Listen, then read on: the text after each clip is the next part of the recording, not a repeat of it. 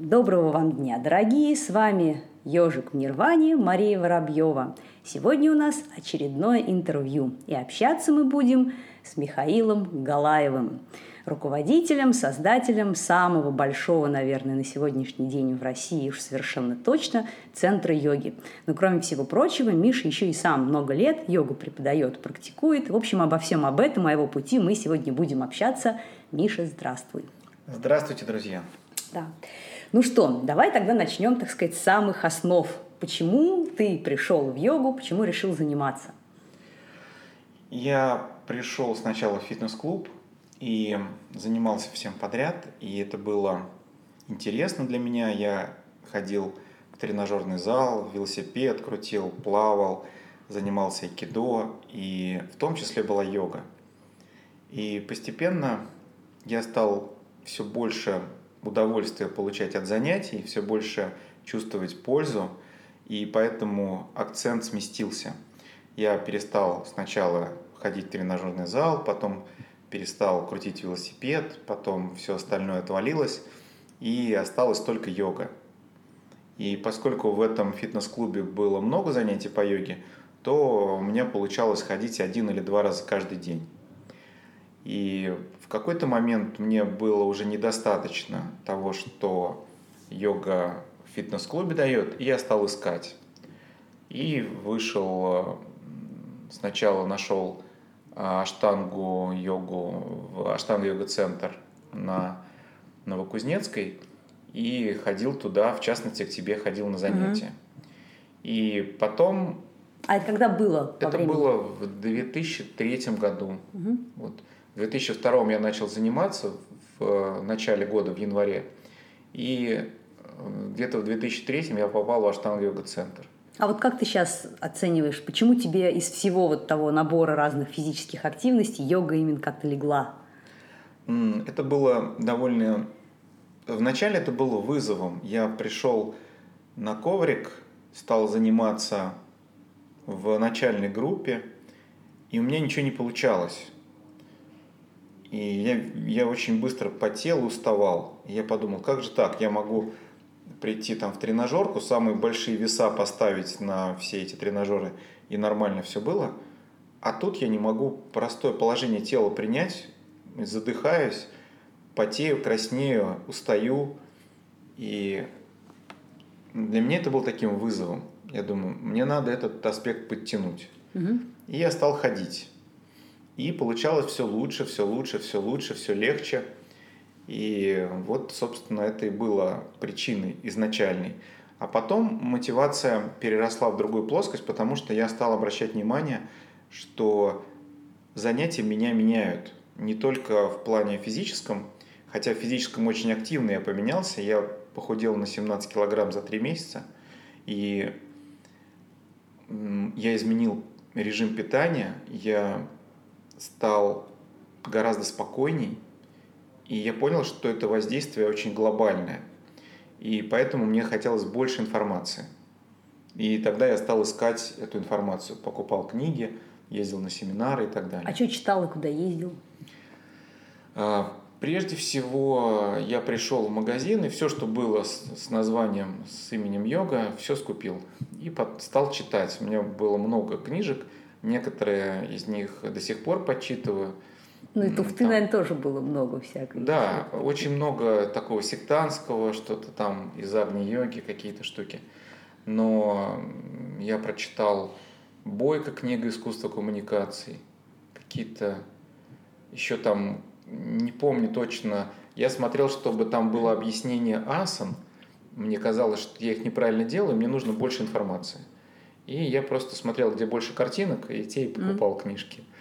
Вот. Ну, в итоге там зацепилась и другая информация, и поэтому я больше стал внедряться в понимание йоги. Угу. Угу. А вот почему то есть у тебя изначально такой физический больше аспект интересовал, ну вот в самом начале. И ты же mm-hmm. все это время, пока занимался, у тебя была там обычная жизнь, какая-то там своя работа и прочее. Mm-hmm. А вот почему ты потом пошел на teachers? Почему вообще, ну, очень сильно поменял жизнь. Одно дело, знаешь, регулярно заниматься, там даже каждый день, даже два раза в день, и другое дело вот совсем это сделать, так сказать, профессиональной своей деятельностью. А, это было не сразу. Я позанимался, наверное, года два, прежде чем пошел на Teachers. Даже три, наверное. И почему это было? Я, поскольку много времени уделял этому занятию, то есть я, по сути, ежедневно занимался не менее двух часов в день и ездил на семинары к очень многим преподавателям, и нашим, и иностранным. И в итоге у меня сложилось ощущение, что я понимаю, как работает асана, как э, она влияет на тело и по себе, и по тем, кто рядом со мной. Но бывали такие ситуации, я приходил в зал и видел, что преподаватель ведет занятия не очень корректно. И асаны, которые он дает, они ну, точно вредят людям. И даже некоторые случаи были, когда люди на соседних ковриках загибались прямо от боли и выносили их на руках, и медики приходили, потому что просто было неграмотно простроенное что-то. И мне хотелось э, как-то поправить, но это некорректно, когда один ученик правит другого. И в итоге, чтобы перейти в статус преподавателя, я решил пойти на курс, чтобы, чтобы сначала... законно иметь, да. так сказать, право. Да, потому что я заменял, конечно, когда уже был в хорошей форме, я заменял э, своих там преподавателей, когда они куда-то уезжали, но это одно дело заменять, а другое дело уже официально быть признанным преподавателем. И... А у кого ты занимался больше всего? Вот так кто-то такой сильно в тот момент на тебя влиял? Ну, изначально вот в фитнес-клубе я занимался у Игоря Долбышева mm-hmm. довольно долго, у Саши Куликова. Вот они были в этом фитнес-клубе. А что касается дальше, то в Аштанге йога центре я у всех занимался. И вот, наверное, не было ни одного преподавателя, к кому бы я не ходил. Я также ходил там, в йога Энгара, в какие-то другие просто клубы, хатха-йога там преподавалась. Ну, то есть не было какого-то одного человека или направления, который там основное время занимал. Ты как-то сразу старался это Да, я вот поглощал. Передавать, поглощать. Побольше информации вбирал в себя и дома занимался отдельно. Поэтому у меня был очень интенсивный период, первый год, когда я просто практически за первый год я освоил все асаны, которые возможно было освоить. Вот. Угу. А вот потом, потом пошел на преподавательский курс. Угу. Расскажи про вот курс, какой он был. Ты учился вместе с Димой Деминым и в один да, год или да. нет, да? У нас была mm вообще очень сильная группа. А, там был, кроме Димы, Леша Кравец, Алла Гаевская, а, Юлия Синявская, а, кто там еще был? Известные довольно ребята. Игорь Долбышев mm тоже пошел на этот же курс. И вы там, в общем, все вместе, да. так сказать, совместно обучались. А расскажи, вот мы с Димой просто говорили mm-hmm. по, по его, об его впечатлениях о том курсе, тем более у вас сейчас есть свой в Пране. Mm-hmm. Вот что хорошо, что плохо, и вообще как это повлияло потом, впоследствии, на вот ваш нынешний тичерс? Ну, э, было хорошо то, что было очень много сильных преподавателей. То есть вот Михаил Константинов собрал в одном месте таких монстров просто йоги, и подтаскивал для этого курса из разных стран, из разных городов. И мы могли увидеть эти все стили. Во-первых, команда Аштанги была очень сильной на тот момент. Это было, в отличие от нынешнего, когда все это разбилось, тогда это была общая, большая, мощная команда. И, во-вторых, еще были преподаватели от э, йоги 23, от универсальной йоги, от йоги Ангар и так далее, приглашенные преподаватели, и они внесли прям полноценную картинку в курс. Плюс отдельно разбирались какие-то системы, там, пранаяма отдельно, шаткарма отдельно, что-то такое. Было довольно глубоко, интересно, и материала много было, мы его изучали, и это было, конечно, очень полезно. Угу. Что касается недостатков того курса, ну, там не учили вести занятия, собственно. Mm-hmm. Хотя экзамен по ведению был. И это было очень интересно, потому что как можно, да, вот, не учить, но тем не менее принимать экзамен. И исходя из этого, исходя из того, что людей, ну, по сути, не было, не было общей концепции. Угу. То есть упор сути, на общую картину какую-то, да. на теории, но вот конкретно тому, как там вообще занятие это строить, да. этого было мало. Во-первых, непонятно было, в каком стиле строить занятия, потому что стилей было очень много. А во-вторых, как, исходя из этого, асаны отстраивать, как они вообще влияют, как подать материал, как сделать правку и так далее, этого вообще не было. Угу. Ни в каком виде. И мне этого не хватило, не хватало. И, собственно, исходя из этого, я задумал сделать новый курс. И... А уже тогда мысль возникла или там через какое-то время? Ну, ну хотя бы какие-то зачатки там? Практически, да. В ходе mm-hmm. курса я видел его определенные недостатки и решил, что надо сделать курс, включающий в себя вот, это вот, вот эти части, которых не достает. И вот мы сделали курс, и, конечно, он получился очень классным, очень мощным в итоге. И люди это понимали, и сейчас понимают. И мы mm-hmm.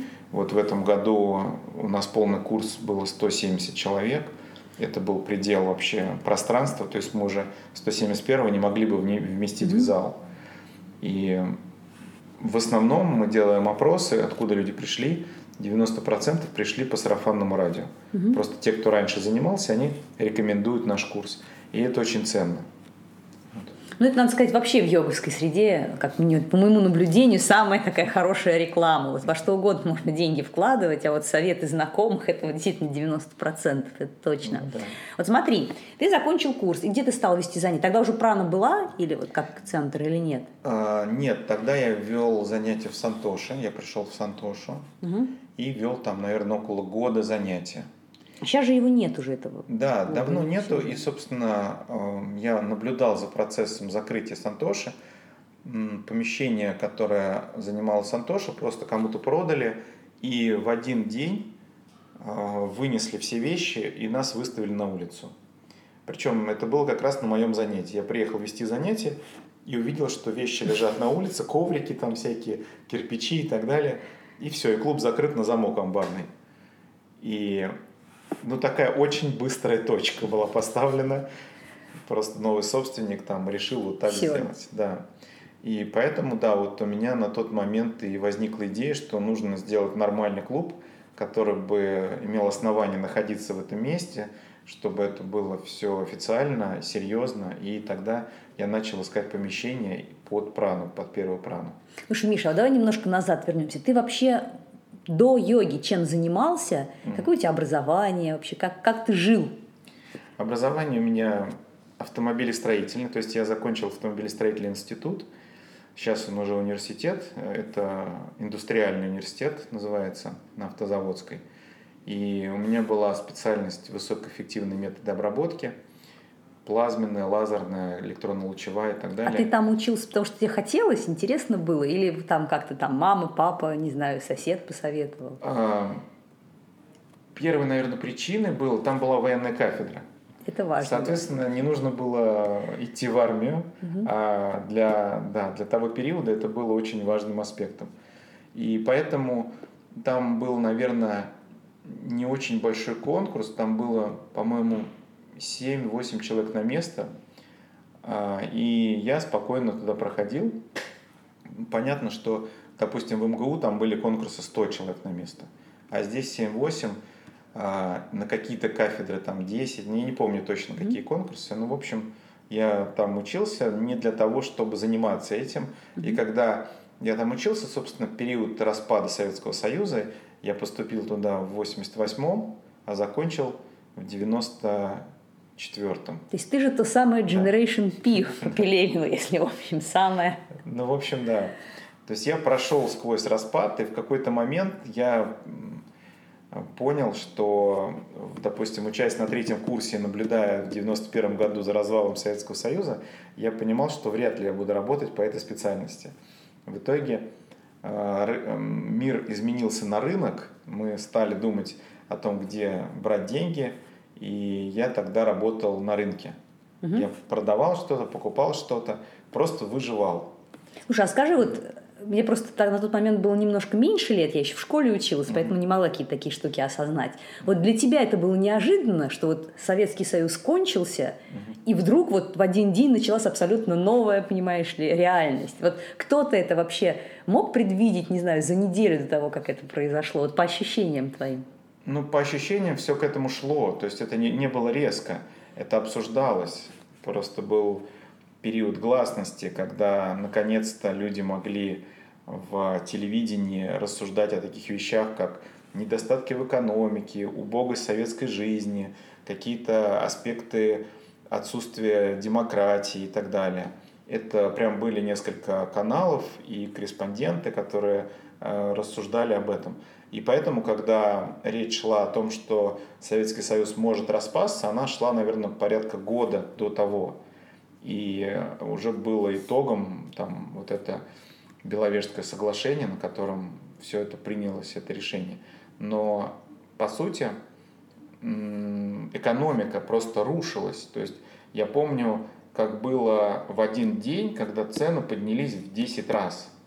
То есть это был день, я там иду в магазин и понимаю, что вот стипендию, которую я там на тот момент получал, хватает мне там на, только на, не знаю, на, на хлеб и все. И я не могу ничего с этим сделать. То есть стипендия осталась там 50 рублей со старых времен, а цены поднялись в 10 раз. И, соответственно, я понял, что ну просто есть нечего, надо что-то делать, надо шевелиться, чтобы выживать. И вот поэтому, да, пошел на рынок. Угу. И на рынке я довольно много, довольно много времени проводил, Э, наверное, несколько лет, там, может быть, три года. И надо сказать, что вот рынок меня сильно развил. Угу. Потому что, во-первых, я увидел людей. Я с ними общался с утра до вечера. И я научился общаться с людьми. Я научился чувствовать психологию людей. Я видел жизнь, которая протекает помимо. То есть я видел, например, мошенников, э, наперсточников, каких-то там еще каких-то жуликов, проходимцев, которые рядом стояли, все время были на рынке, и они взаимодействовали с местными там э, сотрудниками охраны, который просто рэкет был там местный. И я понял их психологию. И в какой-то момент, когда я уже в следующем этапе был в своей жизни, мне это очень сильно пригодилось. Я отличал людей, даже вот по интонации голоса отличал, когда они собираются мошенничать. Угу. Это очень интересно. У них меняется голос, чуть-чуть, но меняется. И это спасало мне много раз э, там деньги или там здоровье или что-то еще. Вот. Поэтому я благодарен этому, угу. этому периоду. Ну, то есть, а потом ты как-то уже в дальнейшем стал свой собственный бизнес, я так понимаю, развивать. Да, да. Ну, собственно, бизнес выходил из торговли, mm-hmm. поэтому, а, да, мы какое-то время я с партнерами занимался тем, что закупал какие-то товары и продавал, но уже на более таком высоком уровне, на уровне фирмы, на уровне там складов, офисов и так далее. Mm-hmm. Да. Это было, ну вот, до того момента, как я начал организовывать прану. Угу. Весь этот период и, собственно, э, материальный запас для того, чтобы организовать прану, он пришел оттуда. Угу. Вот.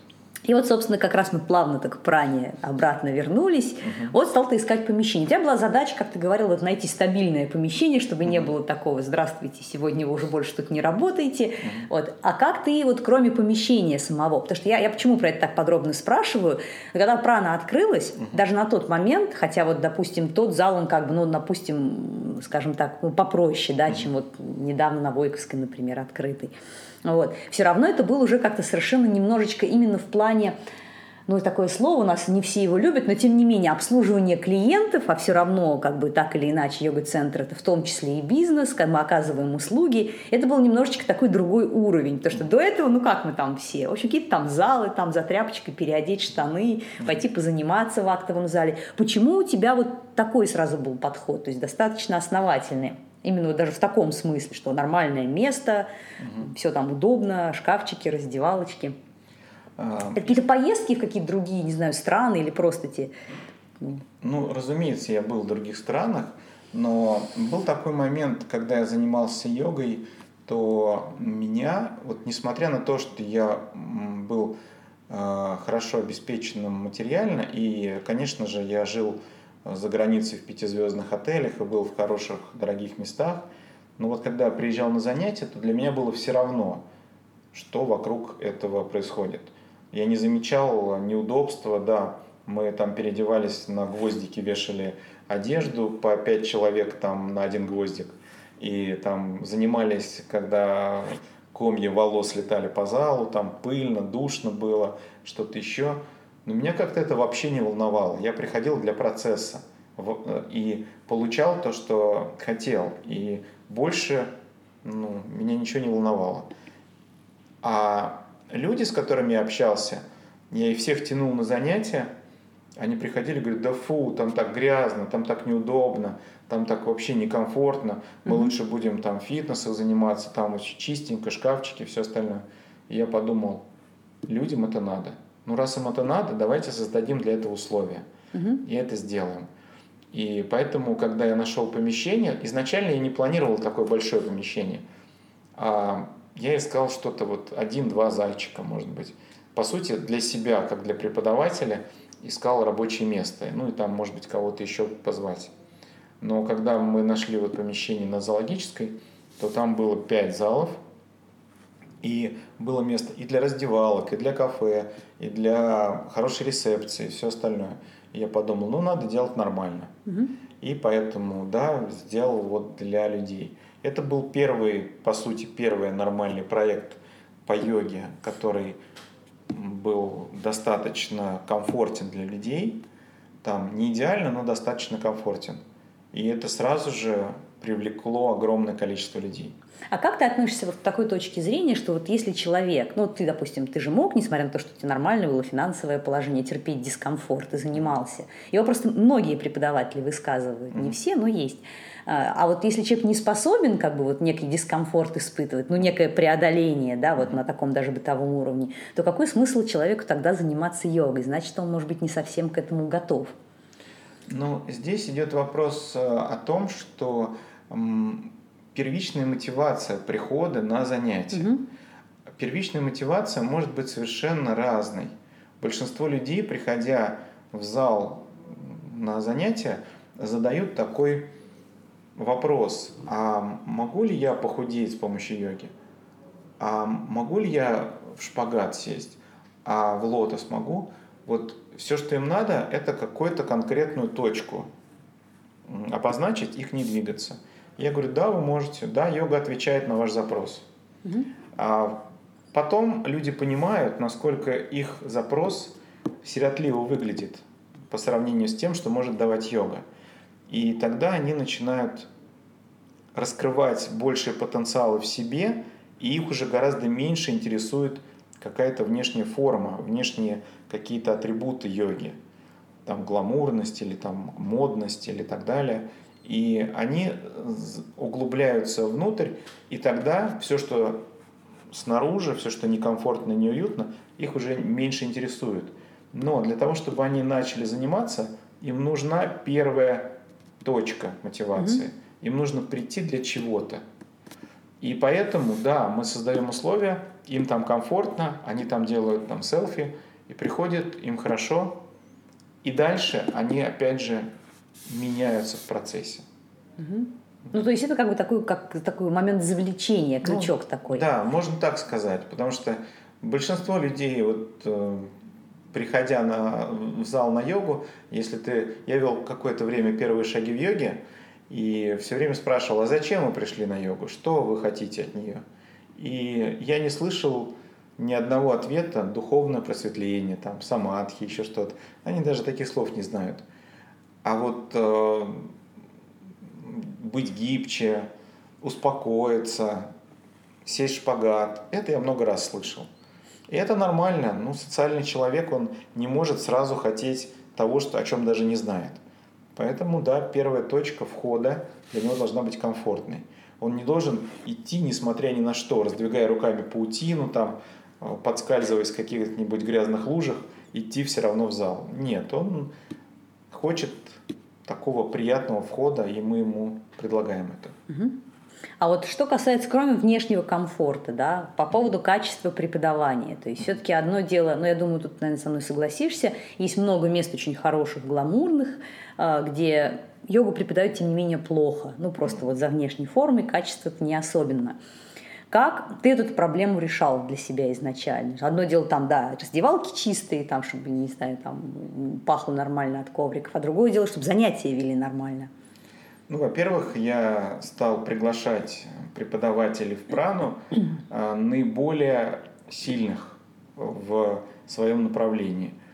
И поэтому я пригласил Олю Буланову с Володей Зайцевым, я пригласил Сашу Куликова по mm-hmm. кундалине, я пригласил а, людей, которые на тот момент вели универсальную йогу, самая активная Лена Вокуч была. А, и там были айнгаровцы сильные и так далее. По сути, мой посыл, мой акцент был на то, что а, да, у нас хороший ремонт, но это вообще не главное. У нас есть классная команда преподавателей. Угу. И на это был акцент. То есть сильная преподавательская команда гарантирует развитие людей, гарантирует их заинтересованность. Нам не нужно один раз привлечь людей. Нам нужно, чтобы люди были увлечены этим и чтобы поняли, что это им дает. А впоследствии мы сами готовили учителей, преподавателей, и поэтому нам уже не было актуально кого-то приглашать. И ту информацию, которую мы даем на тичерзах, структурно, последовательно, мы же ее проверяем, и те люди, которые через все это прошли и сдали экзамены, они точно классные преподаватели. Поэтому на данный момент в Пране, наверное, 150 преподавателей, и около 100 из них учились в Пране. Угу. Вот. А вот у вас есть даже стиль, как бы уже по сути сформировался такой прана-йога. Если посмотреть расписание, есть хатха-йога, есть угу. прана-йога. В чем его особенности? Почему вот? Ну, по сути, мы формировали, когда мы формировали стиль, мы это делали вот в четвером а, это Оля Буланова, Володя Зайцев, Дима Демин и я. По сути, наш опыт аккумулировался и потом переродился в этот стиль.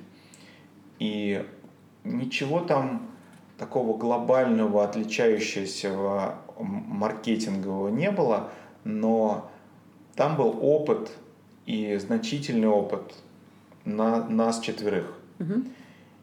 И наше взаимодействие приводило к тому, что мы предлагали все новые и новые идеи по развитию йоги. И это касалось и асан, и словесных форм, и ведения людей, и то, каким образом а, там, психология простраивается, и голос, и так далее. Все вместе мы, ну, по сути, вот свое видение интерпретировали в метод. Угу. И нельзя сказать, что это отдельный какой-то стиль йоги, но это вот наше видение. Оно отличается от остального, потому что это продумано. Вот каждый аспект, каждая деталька, мы много раз ее продумывали. Потом мы разделились с Олей, с Володей. Они сделали свой проект Ачари Йога, а мы остались с Димой. И у нас с Димой было еще более согласованное видение. То есть mm-hmm. мы с Димой, по сути, на одном языке разговаривали. И поэтому у нас еще более такой точный курс получился, отражающий наше видение. А вот в чем можешь как-то вот, ну, я понимаю, что это в общем очень, но какой-то вот основные аспекты этого видения от, как-то отразить? Ну, первое, а, и, наверное, такое важное, что мы там делаем, это травмобезопасность. Каждая асана не должна приводить к травмам. И поэтому мы, исходя из этого, простраиваем весь курс. Когда люди получают травму на занятиях, это просто неграмотность преподавателя, который недообъяснил что-то, недорассказал, не показал, не поправил, не мотивировал на то, чтобы это сделать безопасно. И поэтому довольно часто же люди получают травму на хатхе но мы делаем все, чтобы это было как можно реже, как можно меньше. И разбираем каждый аспект касаемый травм, где ее можно получить, при каких условиях. Мгм. У нас большой опыт в этом. И дальше мы смотрим на то, чтобы человек мог грамотно простроить последовательность. Ты От- имеешь в виду самостоятельно или Да. с помощью преподавателя? Нет, преподаватель. Мы же учим преподавателей, и каждый из преподавателей должен быть мастером построения последовательностей, чтобы занятие не было хаотично собранным. Вспомнил асану, а вот эту можно дать, а вот ту можно дать. Чтобы это было последовательность. И кроме того, чтобы человек мог внятно рассказать, как строится асана.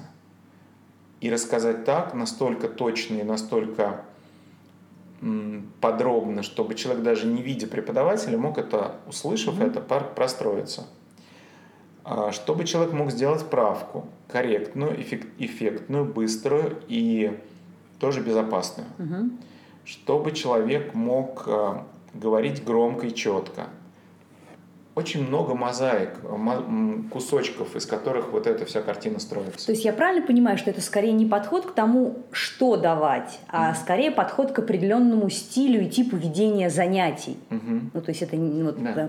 сама последовательность может быть любая абсолютно, там, статика, динамика, ну, Да. там, абсолютно неважно. Важно, как объяснять это. То есть это скорее подход к ведению тренировки. Ну, не настолько. А, То есть мы, конечно же, даем шаблоны последовательности. У нас э, занятия строятся по определенному стандарту. У нас есть блоки, в которых мы показываем, как внутри блока простраиваться и как эти блоки соединять.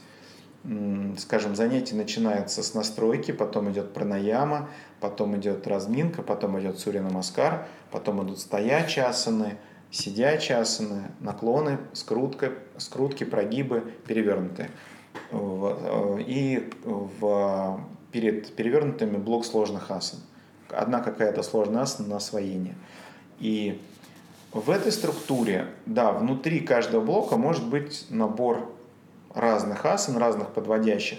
И, в принципе, блоки можно менять местами. Но важно, чтобы человек понимал, как это устроено.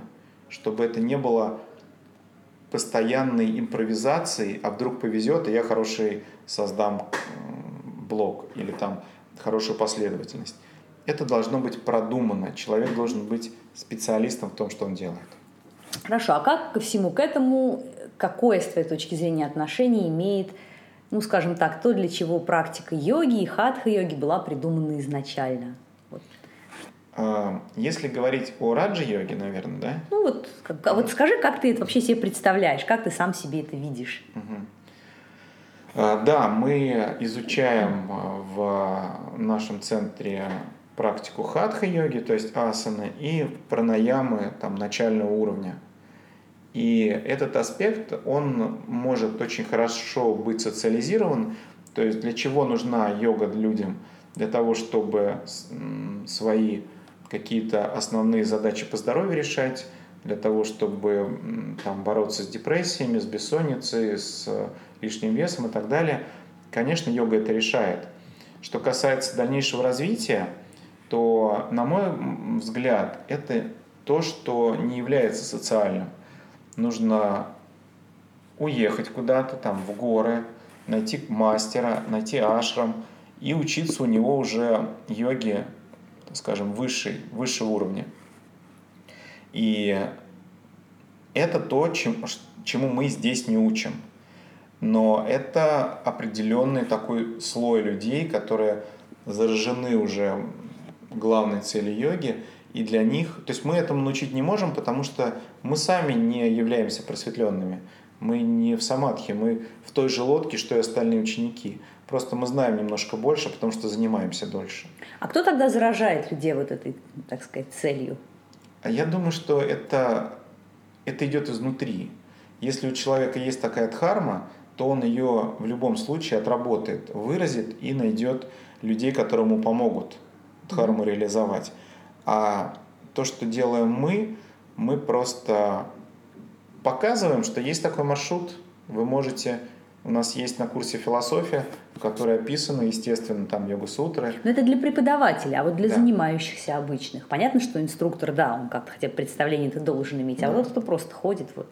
А занимающимся чаще всего это вообще не нужно. То есть чаще всего это конфликтует с религиями. Мгм. То есть, если говорить о раджа-йоге, то это, конечно же, будет противоречить а, там, христианству или мусульманству или что-то еще. А в аспекте хатха-йоги, там даже этот митрополит, который у нас сейчас а, руководит церковью, он сказал, что он разрешил Мгм. вес- э, практиковать асаны как форму физической активности для своих прихожан. Соответственно, это никому никак не противоречит. Да, но ведь все равно так или иначе то, чем вы учите, изначально было как раз придумано для тех целей, ну, которые, ну, не совсем это физкультура, правильно же? Вот Да. как ты, вы эти вопросы для себя, вот даже ты как преподаватель, как для себя решаешь? То есть, ну, ты же не будешь людям врать, это просто там вот это спорт, вообще только там асана, гимнастика, ни- ничего больше нет. Это же неправда. Вот. То есть, и у людей неминуемо, ну, у многих, по крайней мере, возникает такой вопрос, а для чего мы все это вообще делаем? Ну, это сложный вопрос. Естественно, если до конца углубляться в процесс, то надо вот ехать в Индию или куда-то э, там в горы Мгм. и медитировать там и добиваться высших целей. Но опять же, если я, допустим, поеду в горы и брошу здесь все, то прана просто развалится, и не будет праны, и не будет, не будет кого-то, кто будет вот, э, принимать тех, кто первый раз, и сопровождать туда, куда нужно поехать. Поэтому в этом процессе мы можем быть указателем. Да? Мы даем людям все, что касается там, до четвертой ступени, и дальше мы говорим, вот есть дальше ступени, но мы этому не учим, вы можете там, к следующему этапу переходить уже без нас. И, собственно, люди так делают. Многие ездят в Индию. А вот как ты сам лично для себя считаешь, что возможно ли человеку религиозного исповедания такого, ну, авраамистических представителей религии, Мгм. там, хри- христианину, не знаю, там. Иудею. мусульманину, там, иудею, да, Мгм. практиковать йогу не просто как физкультуру, а с более такими, ну, вот, осознанными, глубокими целями? А, На самом деле йога не является религией, и она принимает любые идеи и концепции. И если говорить в общем, то йога, по сути, приглашает людей любых направлений религии к себе и говорит им, реализуйте в себе Бога, давайте, да, Бог внутри вас, просто достаньте его оттуда. И если говорить со стороны йоги, то такого запрета нет. Я был в ашрамах и видел, как они празднуют все праздники, христианские, и мусульманские, и буддийские, и свои индуистские, у них все весело происходит. Они готовы принимать, но не готовы те религии, которые за свою паству борются. И поэтому они делают ограничения. Вы можете заниматься йогой, но только по на уровне тела. Если вы пойдете дальше, то вы как бы предаете наши внутренние идеи. И поэтому, конечно, э, христианство никогда не допустит людей, ушедших там, в медитацию и проходящих э, в сторону самадхи и так далее, и они как каким-то образом защищаются от этого. Мгм. По сути так.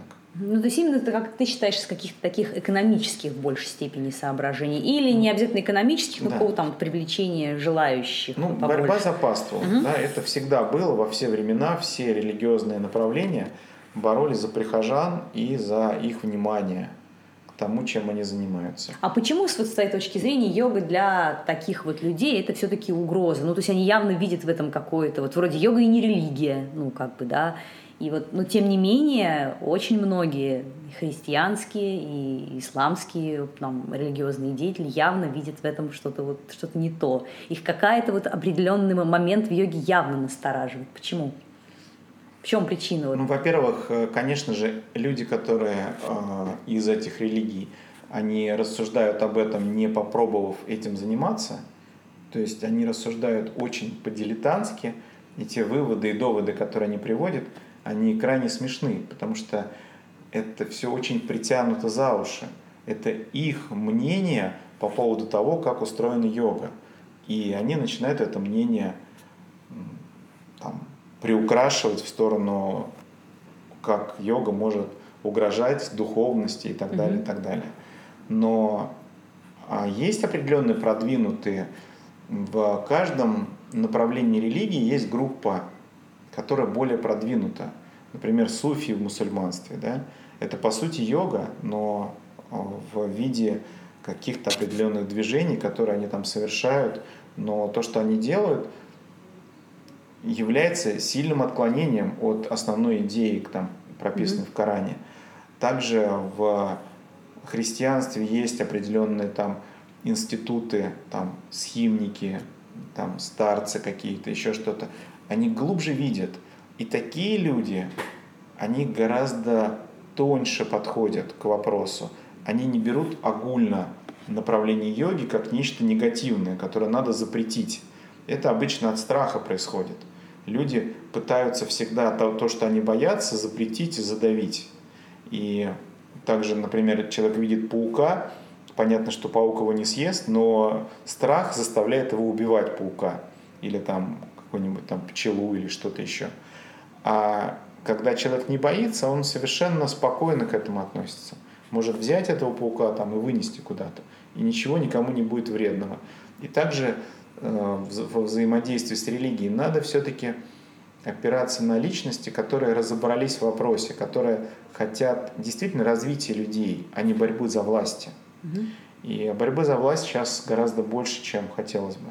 Ну, то есть чем реально попытки разобраться в вопросе, да, там да, на самом деле, да. угрозы и противоречия. Да, ну, очень яркий пример сейчас вот э, в Туле а, есть такой Паша Шишкин, угу. который э, ведет там йогу и в парках, и местная церковь РПЦ борется с ним постоянно.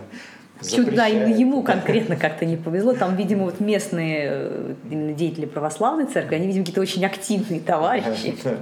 Да. Вот. И совершенно бессмысленные какие-то делают вещи против э, йоги в Туле именно. Да? Хотя надо сказать, что именно как раз Паша никакой религиозной пропагандой точно не занимается да. и, в принципе, как-то ну, против христиан точно не выступает. Ну, да. Это, да, Но личный фактор. Какой-то. Для РПЦшников э, слово «йога» вызывает уже вот эту вот, э, волну страха, что это надо раздавить не разбираясь в том, что это никак не затрагивает их интересы, никак даже их паству не забирает. Но почему-то, да, я не понимаю почему. Я православный, я крещенный, я бываю в церкви и хорошо отношусь э, к этой религии. Но с другой стороны, э, я занимаюсь йогой много лет и не собираюсь это бросать, чтобы мне какой священник не посоветовал угу. на эту тему. И мое видение нужно больше углубляться в тему, прежде чем ее критиковать. Критиковать легко, запрещать легко, а разбираться и искать какие-то конструктивные сотрудничества, взаимодействия, это гораздо сложнее. А вот для тебя лично, как для практика йоги, mm-hmm. нет внутренних противоречий между определенными христианскими постулатами и э, какими-то утверждениями, ну, будем очень в общем говорить, йоги? Ну, поскольку, еще раз, йога не религия, то я не использую религиозный аспект. Так случилось, что йога э, развивалась в Индии – и поэтому многие индуисты занимаются йогой. Но это не значит, что нужно быть индуистом, нужно быть каким-то там, не знаю, шиваитом, вайшнавом или там а, брахманом, который бы занимался йогой. Можно избежать этого, можно не быть, не посвящать э, там свои пуджи Шиве, но при этом заниматься йогой. Да? Это же нигде не прописано, что это обязательно. Поэтому да, я выбрал нерелигиозный путь э, работы в йоге. А зачем тогда ты занимаешься йогой? А за тем, что йога приносит много полезного для людей. То есть для меня стало большим открытием, что по сути никакие медицинские аспекты не помогают человеку быть здоровым они, потому что медицина лечит болезнь, а не человека. А когда человек приходит заниматься йогой, то то движение, которое он получает внутри практики, оно настолько сильно влияет на его здоровье, что болезни исчезают сами по себе. Потому что причина болезней в отсутствии движения, в отсутствии вообще внимания к своему здоровью. Йога дает и движение, и внимание, и э, успокаивает ум, много всего полезного. Кроме того, есть э, направления йоги, такие как йога-терапия, которая лечит конкретные какие-то проблемы. И, и лечит эффективно. Если у человека болит спина, и он приходит к врачам, то ему назначают э, пейнкиллеры, то есть обезболивающие. А йога предлагает лечить проблему, а не закрывать от нее глаза. Это очень ценно. Ну, а вот для чего ты занимаешься сам, кроме, понятное дело, там, нормального самочувствия, здоровья и прочего? Есть еще какие-то вот лично для тебя, вот как для ну, Миши, Михаила Галаева? Да. Для меня это ничего, ничего большего. То есть я не жду от йоги, я э, не жду от йоги самадхи. Угу. Я понимаю, что для того, чтобы мне этого ждать, мне нужно в эту сторону работать а я этим не занимаюсь. Я занимаюсь телом, я занимаюсь дыханием, я занимаюсь вниманием, и это то, что работает. Угу. Я точно знаю, что это работает, очень эффективно работает, помогает многим и многим людям. И есть такой момент. Для меня вот большей ценностью является возможность помогать людям, чем себе.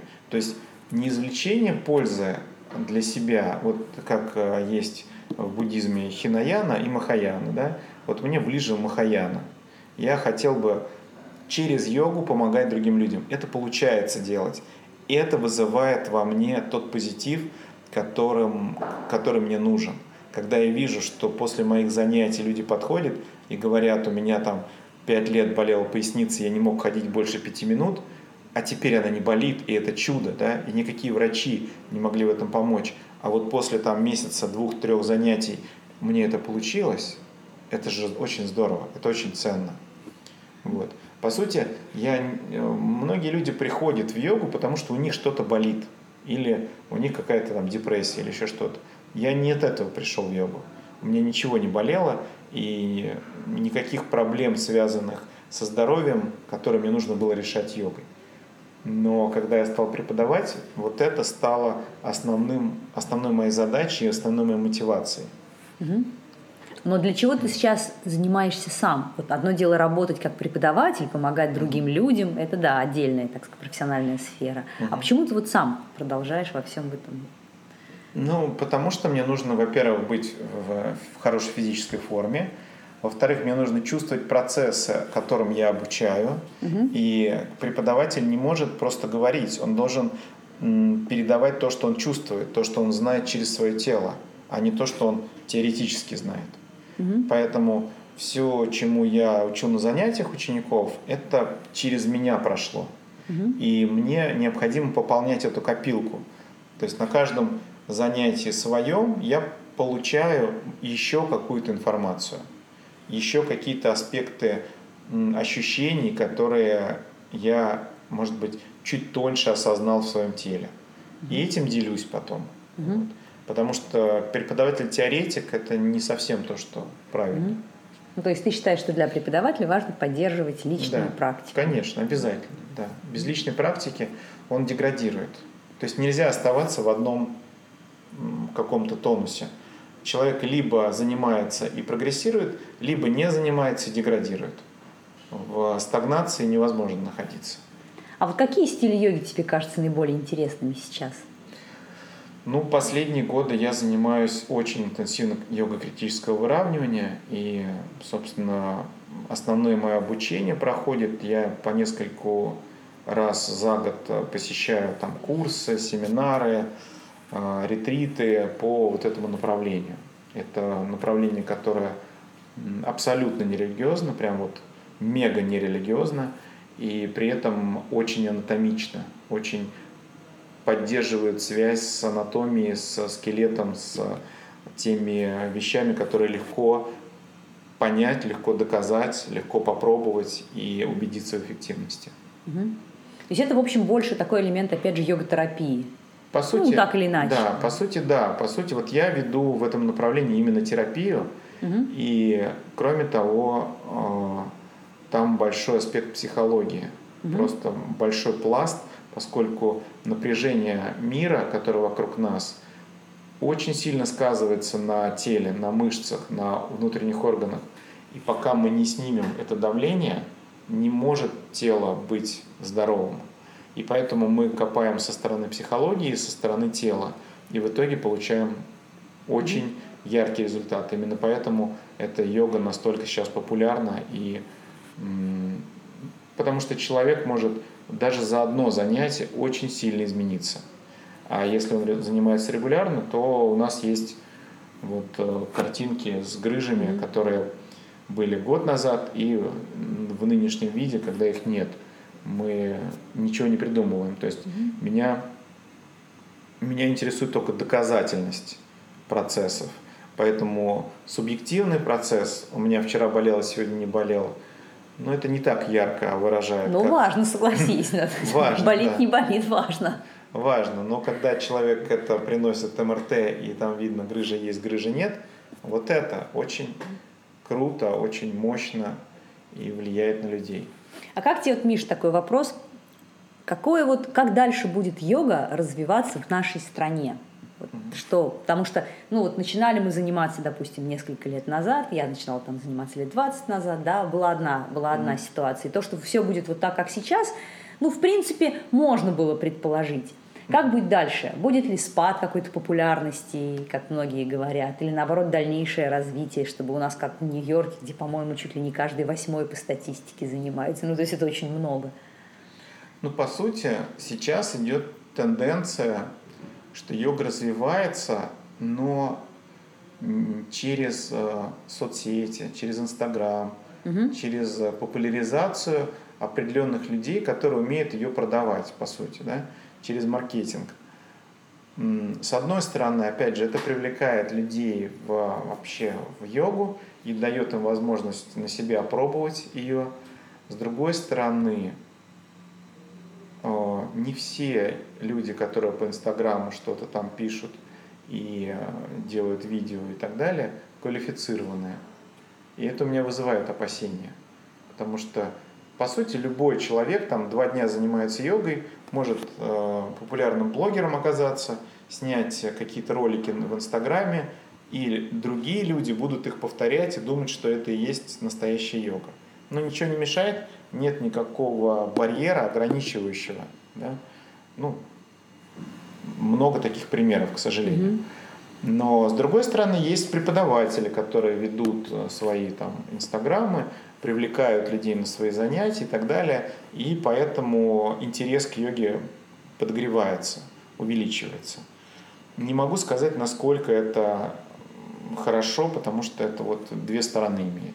А что вот с этим делать? Ну, то есть вот с непрофессионализмом или еще с чем-то? Являешься ли ты сторонником какой-то единой такой системы сертификации всех преподавателей, не знаю, там в нашей стране и в мире? А, я опасаюсь, что... Или какой-то организации, которая бы как-то это контролировала. Вот. Да, я опасаюсь тоталитаризма и диктатуры в этом вопросе. А, я опасаюсь, что этим может э, начать заниматься государство. Тогда это перейдет э, в систему коррупции, а, что, в общем-то, не новость, что в нашей стране коррупция очень сильная.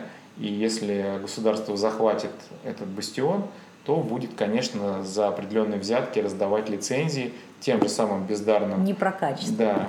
Это не будет про какую-то систему э, безопасности, это будет про коррупцию. А если говорить про э, хотя бы какой-то контроль, но просто всегда есть опасность, что один человек или одна система или одно видение отрежет все остальные пути. То есть, э, когда вместе с водой выкинут ребенка, да, вроде бы как э, мы отсекаем там какие-то совсем уж левые вещи, типа сект э, или там непрофессиональных людей, или людей, которые говорят явные глупости, но с другой стороны мы можем отсечь очень дельные, хорошие направления, которые там имеют право на жизнь и, по крайней мере, на точку зрения – когда даже если мне не нравится какое-то направление, это не значит, что его надо запретить. Это значит, что человек может выбрать, он может пойти туда, пойти сюда и понять, как тот или иной стиль на нем отражается. Поэтому я против того, чтобы был какой-то орган однобокий, который бы был цензором и говорил, что вот это можно, вот это нельзя.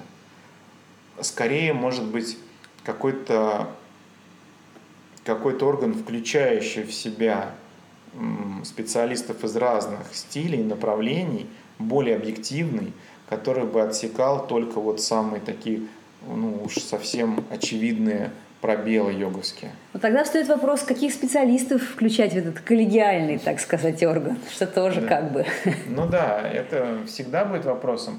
То есть, насколько человек э, будет объективен, всегда будет вопросом. Потому что если ты считаешь свое мнение объективным, то ты его и выдвигаешь и говоришь миру, вот мое мнение объективно. Но с твоей точки зрения оно объективно, а с других то есть, на мой взгляд, это должно быть общее собрание из представителей наиболее лояльных людей, которые могли бы мыслить открыто, у которых открытое сознание, не у которых зашоренность. Вот, вот так вот, такая триконасна правильная, а все остальные плохие, да? А который может сказать, окей, у вас триконасна нормальная, она не ломает колени, у вас тоже, а вот у вас ломает колени вот анатомически, да, просто потому что стопа развернута туда, а колено в другую сторону. И это может привести к травме. Давайте мы ее не будем включать. Вот что-то такое на основе хотя бы здравого смысла. Ну, ты думаешь, это возможно? Там вообще в нашей объективной реальности? Вот ну, такое. это будет, конечно, вызывать всегда конфликты, споры и так далее. И появятся люди, которые скажут, что там свободу слова душат, свободу йоги душат и так далее с одной стороны. Но с другой стороны, ну как вот, э, как быть, когда... Почему вот э, мне не нравятся секты? Потому что люди ассоциируют йогу с сектами. Они попадают в эти секты, понимают, что, как это работает, и говорят, да йога все это секты. И нас мешают с этими понятиями. Поэтому я за отделение сект от йоги. Понятно, что это тоже сложно, но есть какие-то признаки сектанства в йоге. Если эти, по этим признакам их как-то вот отделить, то все остальное, мне кажется, не опасно. А вот какие признаки сектанства? Признаки. Первое – это поклонение одному какому-то человеку, который находится во главе этой секты. То есть не направлению, не стилю, не а, каким-то традициям, там, уходящим корнями куда-то глубоко, а вот конкретно одному живущему ныне человеку, который является лидером этого направления. Второе – это а, желание привлечь людей и сделать вид, что внутри, а, внутри секты это какая-то семья, там все хорошо, там все бесплатно, и как можно больше адептов привлечь в эту организацию. Третья секта всегда за зарабатывание денег, и поэтому, а, когда людям предлагают под вывеской там, благотворительности, там, любви и согласия и дружбы вносить огромные пожертвования, то это очевидно секта. А, Но ну, самый главный признак для меня в йоге, а, вернее в секте, это обезволивание человека. Это когда людям предлагают выполнять команды. И на этом построены все секты. То есть сделать так, чтобы у человека не было собственного мнения. И я разговаривал, э, ну, для примера, с одним человеком, который был в одной из сект, и я спрашивал, мнение человека. И а женщина это была, она говорит, я выхожу замуж на следующей неделе. Я говорю, а за кого? А мне, я не знаю, мне гуру скажет. А, там, чай это наркотики. Почему? Мне гуру так сказал. Я, мне нужно там найти работу сегодня. Почему? Мне гуру сказал. То есть у человека выключается собственная воля. И человек идет по чьей-то наводке, чьей-то ниточке, и все решения перекладывают на этого гуру. Это, на мой взгляд, самый, наверное, важный и самый страшный признак сектанства. А можно ли людей вообще отвлечь от сект? Потому что, ну, Если человек склонен, допустим, западать на угу. какие-то такие вещи, он не в одно, так в другое место обязательно влезет. Ну да, есть люди, которые действительно хотят быть ведомыми. Невозможно же бегать за взрослым человеком и там да. его постоянно отовсюду вытаскивать. Да. А, поэтому здесь что важно? Есть механизмы, секты не создаются обычными людьми. Это продуманные системы, там психологи, там люди, умеющие влиять, мотивировать и так далее. И они, конечно, э, знают все системы.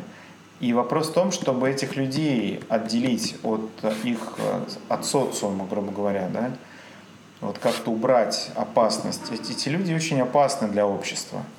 Они подавляют, они слабых людей, по сути, заманивают в свое общество и заставляют дальше быть своими агентами, которые новых и новых, вот как спрут, захватывают новые жертвы. И, и ну, самое плохое, что это всегда ассоциируется с йогой. Потому что йога просто популярное слово. Поэтому они находят свое там какое-то название, тарам-парам, йога. Да? И, соответственно, мы видим вот эту вот ситуацию, что поскольку йога популярна, то она в слове секта очень часто встречается. Ну и тогда, наверное, имеет смысл просто каким-то таким просвещением в той или иной степени заниматься. Если люди будут понимать, отличать, то они уже будут видеть разницу. Ну да, да. Ну, по сути, да. Я регулярно это делаю. Я пытаюсь, если у меня есть э, такая возможность, и я вижу человека, попавшего в секту, вижу эти потухшие глаза, вижу э, такую зависимость от этого сообщества, насколько могу, пытаюсь ему объяснить, где он, в каком он положении, в какой ситуации. Иногда это удается. Это очень трудно, потому что вербовка на высоком уровне. А, когда мне задают вопросы, я сразу же э, объявляю, какую организацию я считаю сектой, какой нет. Угу. И я не претендую на какой-то высший уровень там, знаний по поводу, как отличать секты. Но если я вот эти признаки, про которые мы говорили, вижу, то я их обязательно называю. И тогда последний такой вопрос. Вот какой ты видишь прану, вообще вот себя, свою деятельность, там вот лет, допустим, через 10-15? В идеале, в идеальном, прекрасном ну, Я вижу, во-первых, э, что прана будет в других городах, мы пока только в Москве возможно, в других странах. А, я вижу какие-то ретритные площадки, например, в эко каких-то местах, там в лесах, на озерах, где можно было это сделать. И это вопрос э, времени, сил, вот, чтобы это все создавать. Каждый проект э, не является простым. Да? Допустим, проект на Войковской занял около двух лет для подготовки и нужно было найти помещение, согласовать, сделать ремонт, а, привлечь преподавателей, концепция и так далее. Это все долго и очень трудоемко. То есть, по сути, на Войковской я два года жил и там приходил домой поспать, а все остальное время был здесь, чтобы это было а, так, как нужно, а не так, как а, рабочие захотят сделать. Да? И поэтому это получилось красиво, удобно и функционально для тех людей, которые сюда приходят. Вот. Но если получится э, расширяться, если получится делать э, филиалы и, или там какие-то франшизы или что-то, это будет отлично, мы будем больше пользы нести тем людям, которые любят йогу. Вот. Ну что, Миш, спасибо большое за общение. Да. Вот, было Не интересно очень. А, дорогие слушатели, всего вам доброго. Пишите свои комментарии и пожелания. С вами был Ежик в Нирване, Мария Воробьева. До свидания.